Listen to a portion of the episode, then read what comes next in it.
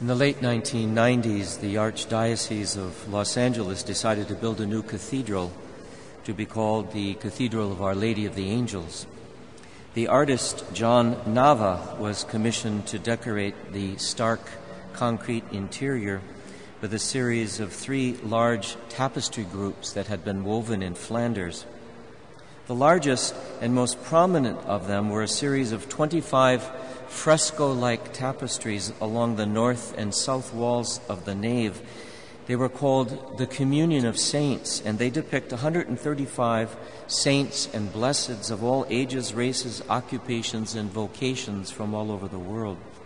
Among them are saints that we would expect to find Saints Peter and Paul, St. John the Baptist, Saints Augustine, Francis of Assisi, Thomas Aquinas, Dominic, St. Anne, and others whose names are familiar from the sanctoral cycle of the Roman liturgy. But there are others who are not so familiar. For example, Blessed Jurgis Matulaitis, the Bishop of Vilnius in Lithuania from 1918 to 1927. He was beatified by Pope John Paul II in 1987. Or Saint Maria Natividad Venegas de la Torre, a Mexican nun who dedicated her life to serving the poor and the sick she died in 1959. Blessed Lucia Khambang, and a catechist who, with six other Thai nuns and a laywoman, were executed by the Thai police in 1940 for refusing to deny their faith. And Saint Joseph Vaz, an Indian priest who is called the Apostle of Ceylon. These 135 saints represent an impressive list of proven holiness in the history of the church, but there is one saint who is curiously absent. That is the saint whose solemnity we are observing today, Saint Benedict of Nursia, the founder of an order of monks that take their name and their rule from him. When he died in the year 543, the last vestiges of the Roman Empire had almost complete, completely collapsed from corruption within and invasion from without. Urban population had declined, the cities decayed, learning and trade had almost completely disappeared. It was the beginning of what we've come to call the Dark Ages.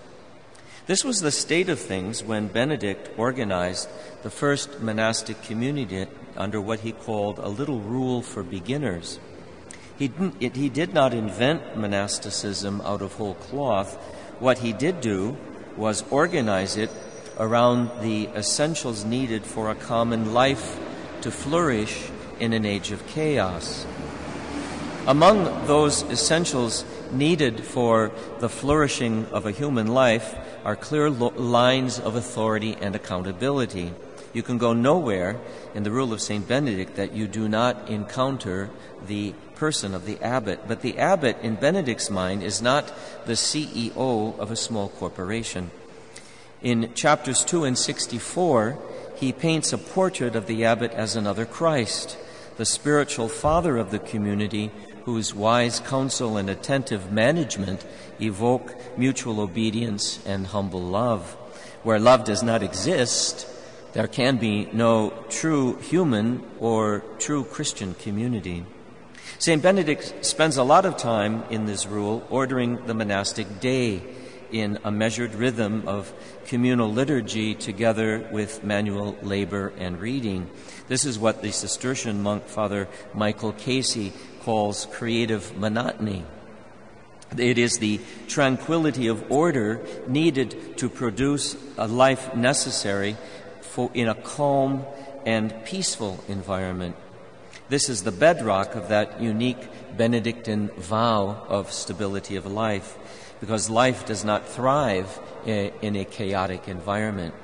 And finally, Benedict insisted that when monks are not working, they should be reading. Chapter 48 of the rule, called the Daily Manual Labor, is one of the crucial chapters of the rule because whether in the summer or the winter, the best times of the day are given over to reading texts. And to read them, monks had to learn to conserve them and write them.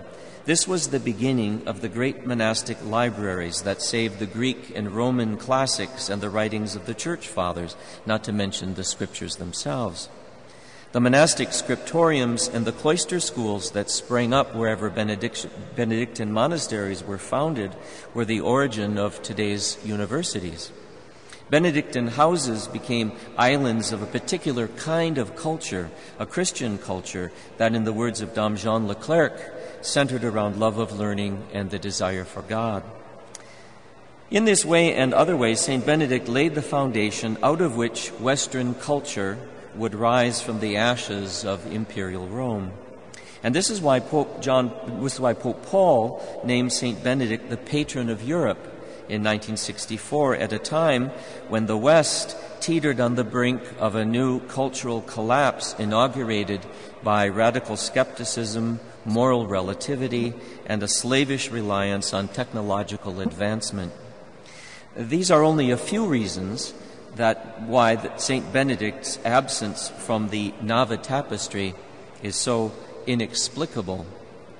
In his book After Virtue, the philosopher Alasdair MacIntyre suggests that the Western world has entered a new dark age of moral relevance that threatens the rise of a new barbarism, elements of which we see and read all around us and in the news.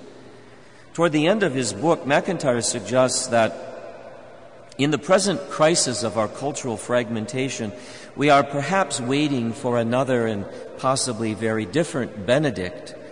Perhaps, but how will we recognize this new Benedict if we fail to keep alive in our memories and imaginations the original Benedict?